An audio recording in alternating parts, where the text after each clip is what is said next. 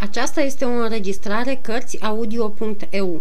Pentru mai multe informații sau dacă dorești să te oferi voluntar, vizitează w w w punct cărți audio punct e u. Toate înregistrările cărți audio punct e u sunt de domeniu public. Capitolul treizeci și doi. Un prânz la un avocat. Duelul în care Porthos jucase un rol atât de strălucit nu-i ștersese din minte prânzul de la soția avocatului. A doua zi, către amiază, după ce îi porunci lui Mousqueton să-i mai perie încă o dată hainele, se îndreptă spre strada urșilor cu pasul unui om de două ori norocos. Inima îi bătea, dar nu de o dragoste tinerească și neastâmpărată ca lui D'Artagnan. Nu, un cel mai pământesc îi biciuia dorul. Avea să treacă în sfârșit acel prag tainic, să urce acea scară necunoscută pe care se cățăraseră an de-a rândul, unul câte unul, galbenii îmbătrâniți de vreme ai maestrului Coquenard. Avea în sfârșit să dea cu ochii de un cogeamitelădoi pe care de atâtea ori îl văzuse în visurile lui, lung și adânc, ferecat cu lacăte grele, zăvorât și înțepenit în dușumea, un fel de sipet despre care auzise atât de des vorbindu-se și pe care mâinile, cam uscățive ce e drept, dar nelipsite de eleganță, ale soției avocatului, îl vor deschide în fața privirilor lor uimite.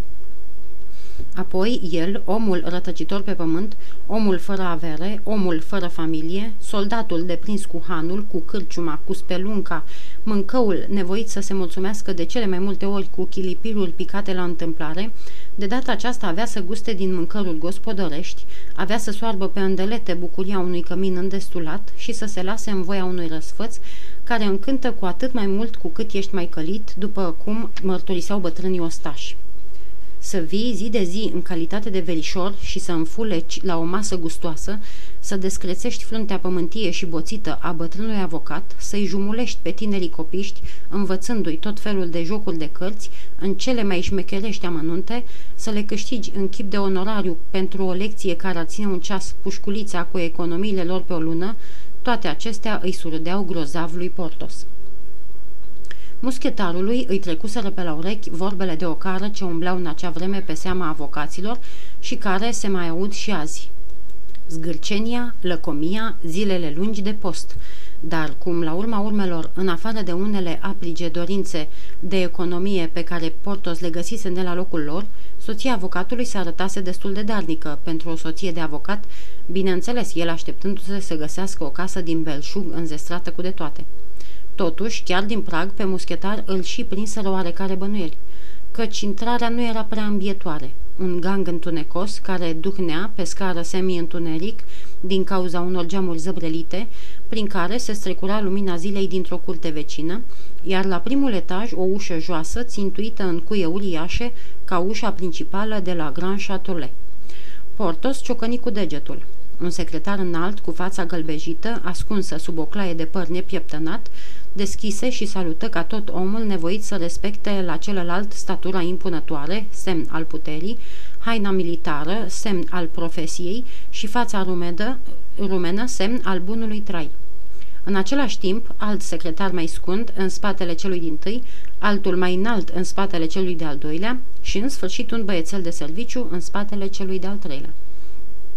În total, trei secretari și jumătate, ceea ce însemna pe vremea aceea că biroul avocatului era dintre cele mai căutate. Deși muschetarul urmea să sosească abia la ora unu, încă de pe la douăsprezece, soția avocatului stătea cu ochii la pândă și, bizuindu-se pe inima și poate chiar pe stomacul iubitului său, spera să-l vadă venind mai devreme. Doamna Coquenard intră deci pe ușa ce dădea în apartament aproape odată cu oaspetele care intra pe ușă dinspre scară. Ivirea vrednicei doamne îl scoase pe Porthos din mare încurcătură. Secretarii erau numai ochi, iar el, fără a ști ce trebuie să spună acestei înșiruiri de ființe crescânde și descrescânde, nu-și dezlega limba. "E vărul meu," vesti soția avocatului. "Te rog, intră, intră, te rog, domnule Porthos." Numele de Porthos stârni râsul secretarilor, dar când acesta se întoarse spre ei, toate fețele își pierdură deodată veselia. Ajunseră în cabinetul avocatului după ce străbătura anticamera, unde se aflau secretarii și biroul unde ar fi trebuit să se afle. Această din urmă încăpere era un fel de sală întunecoasă, tixită toată cu dosare.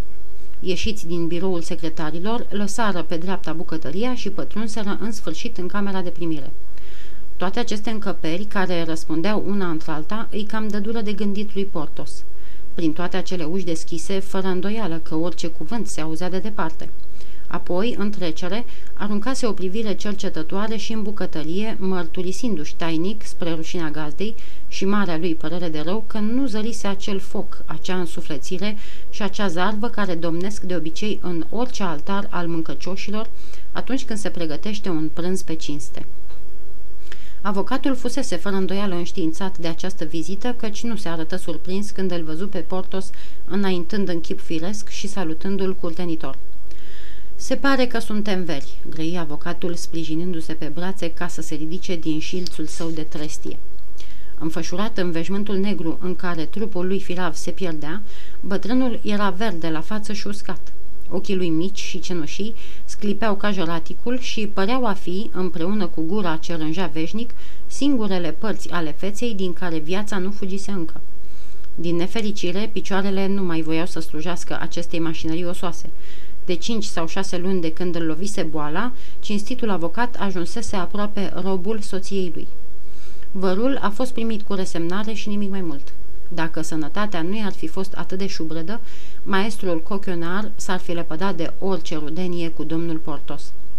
"Da, domnule, suntem veri," răspunse fără a-și pierde cumpătul Portos, care de alminteri nici nu se gândise vreodată că soțul doamnei Coquenard îl va primi cu brațele deschise. "Mi se pare veri prin soție," adăugă zeflemitor avocatul. Portos nu simți batjocura și, luând o drept naivitate, zâmbi pe sub mustața stufoasă. Doamna Coquenard, care știa că un suflet naiv este o varietate nespus de rară, în specie avocățească, zâmbi și ea puțin, dar se rumeni din belșug.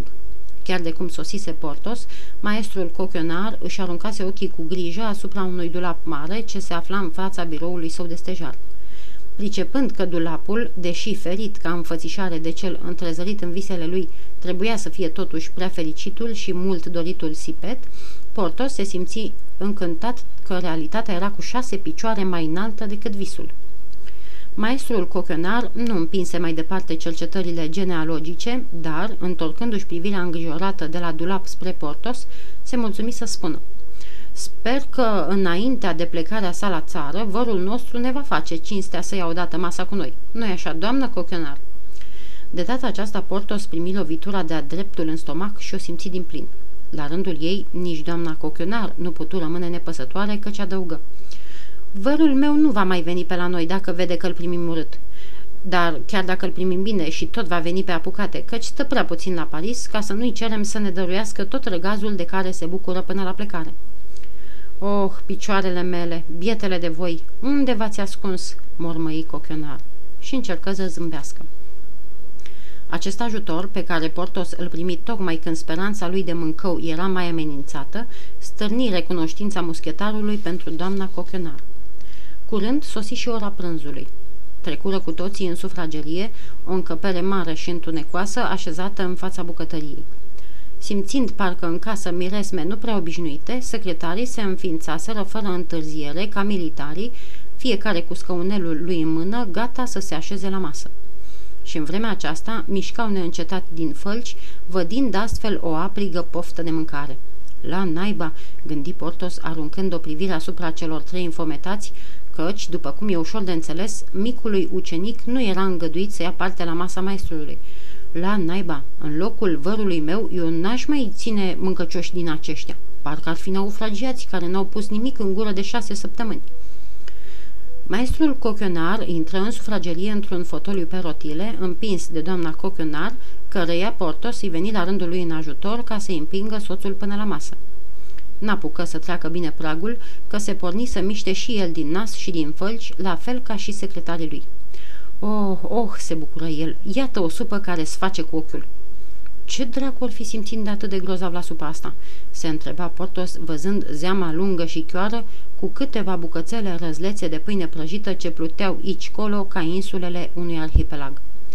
Doamna Coquenard zâmbi și, la un semn al ei, toată lumea se așeză grabnic la masă. Îl serviră întâi pe maestrul Coquenard și după el pe Portos. Apoi doamna Coquenard își umplu farfuria și împărți bucățelele de pâine fără supă secretarilor nerăbdători. În clipa aceea, ușa sălii de mâncare se crăpă singură, scârțind, și, printre canaturile întredeschise, Portos zări băiețașul care, neputând lua parte la ospăț, îmbuca din codrul lui de pâine în mijlocul miresmelor din bucătărie și din sala de mâncare. După supă, servitoarea aduse o găină fiartă, minunăție ce făcu pe comeseni să-și holbeze ochii, gata, gata să reiasă din orbite. "Se vede că-ți iubești rubedeniile, doamnă Coquenard," spuse avocatul cu un surâs aproape dureros. "Desigur că în cinstea vărului dumitale ți-ai dat atâta osteneală." Biata găină era piele și os, iar pielea din cea groasă, pe care oasele nu pot să o străpungă cu orice strădanii. Mult trebuie să o fi căutat până au găsit-o în cotețul unde se cuibărise ca să moară de bătrânețe. "Drace," gândi Portos, "nu-i deloc vesel. Mă închin în fața bătrâneții, dar nici nu mă prăpădesc după ea când e fiartă sau friptă." Și privi de jur împrejur să vadă dacă părerea lui era împărtășită și de ceilalți. Spre deosebire însă de el, nu zări decât ochi strălucitori, pironiți cu nesați pe minunata găină, obiectul disprețului său. Doamna Coquenard trase farfuria spre ea și, desprinzând cu îndemânare cele două picioare mari, negre, le așeză pe farfuria soțului ei. Tăia apoi gâtul pe care îl puse cu cap cu tot la o parte pentru ea, mai desprinse o aripă pentru Portos și dădu îndărăt servitoarei care adusese zburătoarea ce pieri aproape întreagă, înainte ca muschetarul să fi putut urmări dezamăgirea pe diferitele chipuri potrivit firii fiecărui comesean. Locul găinii îl luă o farfurie cu fiertură de bob, o farfurie uriașă, în care câteva ciolane de berbec, ce păreau însoțite la prima vedere de ceva carne, căutau să iasă la iveală. Dar secretarii domnului Coquenard nu se lasă amăgiți cu una cu două și mutrele lor amărâte se schimbară iute în fețe resemnate. Doamna Coquenard împărți tinerilor mâncarea adusă cu socotita cumpătare a unei bune gospodine. Venise și rândul vinului. Maestrul Coquenard turnă dintr-un clondiraș mititel de pământ câte o treime de pahar fiecăruia din tineri și, după ce-și turnă și lui cam tot pe atât, clondirașul trecu în partea lui Portos și a doamnei Coquenard. Tinerii își turnau apă peste vin ca să umple paharul și, după ce îl beau pe jumătate, îl umpleau din nou și tot așa mereu până la sfârșitul prânzului, încât, din rubinie, cum fusese la început, băutura ajunsese de culoarea topazului stins.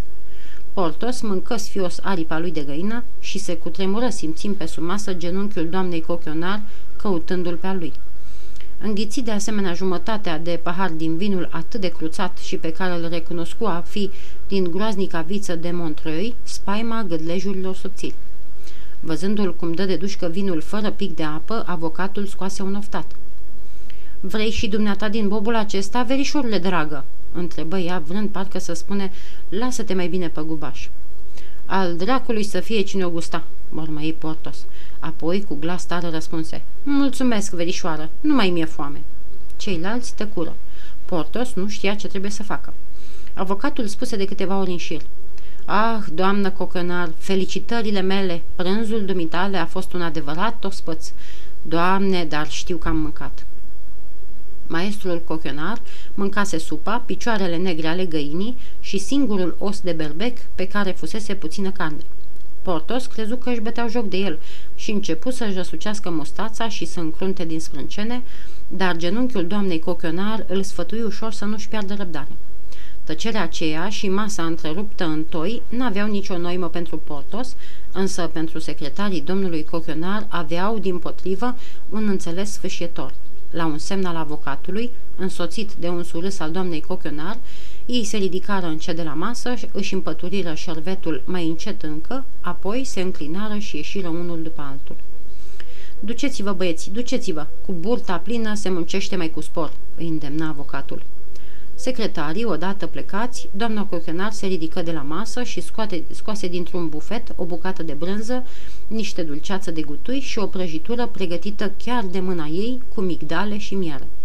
Maestrul Coquenard încruntă din sprâncene, fiindcă vedea că n-are ce mânca. Se uită repede după farfuria cu bob, dar ia bobul de unde nu-i. "Ce mai ospăț!" se minuna avocatul, foindu-se în scaun. "Adevărat ospăț! Epule epularum, luculus prânzește la luculus." Portos privi clondirul de lângă el, sperând să-și astâmpere foamea și setea cu vin, pâine și brânză. Dar vinul se isprăvise, clondirașul era gol. iar domnul și doamna Coquenard nu păreau a lua în seamă acest amănunt. Bine, îi zise în sinea lui Portos, lasă că o să știu eu altădată. Își trecu limba pe o linguriță de dulceață și își năclăi dinții în pasta lipicioasă a doamnei Coquenard. Acum, zise el, am făcut-o și pe asta. Ah, dacă n-aș trage speranță să mă uit cu doamna Coquenard în dulapul lui bărbatul său. După o asemenea desfătare cu prânzul ce socotea curată nebunie, maestrul Coquenard simți nevoia să ațipească. Portos spera că lucrul acesta se va petrece fără întârziere și chiar acolo pe loc, dar afurisitul de avocat nici nu a vrut să audă de așa ceva. Trebuie să fie dus în camera lui și nu se liniști decât când se văzu cu, în fața dulapului cu pricina, pe marginea căruia își sprijini amândouă picioarele pentru mai multă siguranță. Soția avocatului îl însoți pe Portos într-o cameră vecină, cu gând să pună pe îndelete temelia unei împăcări. O să poți veni de trei ori pe săptămână să iei masa la noi," începu doamna Coquenard. Mulțumesc," răspunse Portos, dar nu-mi place să cad pe capul nimănui. De-alminteri trebuie să văd ce fac și cu echipamentul acela." E adevărat," își aminti soția avocatului suspinând. Da, e vorba de nenorocitul acela de echipament." Da, da, de el e vorba," întări Portos. Și mă rog, cam ce intră în echipamentul dumitale, domnule Portos?" O groază de lucruri," răspunse Portos. După cum știi, muschetarii sunt ostași aleși pe sprânceană și le trebuiesc obiecte de care cei din corpurile de gardă sau mercenarii elvețieni n-au nevoie. Totuși, spune-mi-le cu deamănuntul. Una peste alta ar putea să urce la... Tărăgăni vorba Portos, căruia îi plăcea mai mult să socotească de avalma decât cu bucată. Soția avocatului aștepta fremătând. La cât?" întrebă ea. Sper că totalul nu va trece peste... și se opri. Nu-și mai găsea vorbele. Vai, nu!" a vrut el să o liniștească. Toate acestea nu cred că vor trece de două mii cinci sute de livre. Ba, cu oarecare economie, poate că aș scoate-o la capăt numai cu două mii de livre." Doamne Dumnezeule!" se sperie ea. două mii de livre? Dar asta e o avere!" Portos se strâmbă plin de înțeles. Doamna Coquenard pricepu tâlcul. Ți le ceream toate cu deamănuntul, fiindcă eu am o mulțime de rubedenii și, cum mă cam pricep și la negustorie, eram aproape sigură că îți pot dibui lucrurile cu sute la sută mai ieftin decât le-ai fi plătit dumneata. Așa, așa, făcu Portos, aici ai vrut să ajungi. Dar, scumpe domnule Portos, nu e așa că îți trebuie în primul rând un cal? Firește, îmi trebuie un cal. Uite, am tocmai ce-ți trebuie. Bine, făcu Portos încântat, iată că scăpăm de grija calului, dar mai am nevoie și de tot harnașamentul alcătuit din lucruri pe care numai muschetarul singur poate să-și le cumpere și care, de altfel, nu o să se urce la mai mult de trei sute de livre. trei sute de livre? Bine, hai să zicem trei sute de livre, în cuvință soția avocatului oftând. Portos zâmbi. Cititorul ține minte că el păstrase șaua trimisă de Buckingham, așa că cele trei sute de livre puteau să-i rămână frumușel în buzunar. Apoi, urmă el, mai e și calul valetului, pe urmă și cufărul meu. În ceea ce privește armele, nu e nevoie să-ți mai bați capul, fiindcă le am. Un cal pentru valetul dumitale? Îngână cu sfială soția avocatului. Asta înseamnă lux de mare senior, prietene. Cum, doamnă? Întrebă țanțoș Portos. Adică eu ce sunt? Un calic? Nu, spuneam numai că un catâr drăguț arată uneori la fel de bine ca și un cal și cred că dacă ai găsi un catâr drăguț pentru muscheton...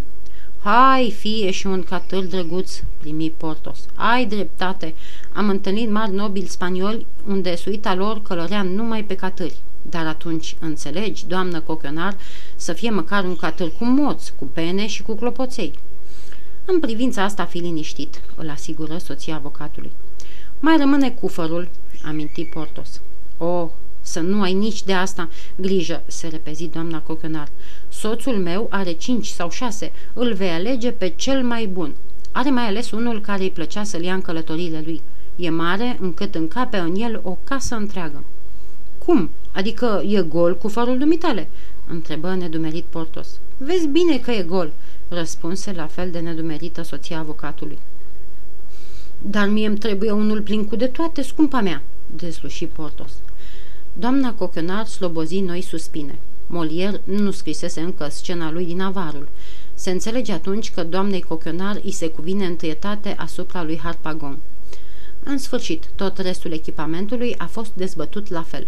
Drept încheierea întrevederii, soția avocatului se hotărâ să dea opt sute de livre bani pe șin și să facă rost de calul și catârul care ar fi avut cinstea să poarte spre culmi glorioase pe Portos și pe Mousqueton. Odată aceste amănunte lămurite, Portos își luă rămas bun de la doamna Coquenard. Ea încercă să-l mai rețină cu privirile ei galeșe, dar îi aminti asprele cerințe ale slujbei lui și, vrând nevrând, iubita trebuie să facă lot cu majestății sale regelui. Muschetarul se întoarse acasă, chinuit de foamea care îl scotea din sărite.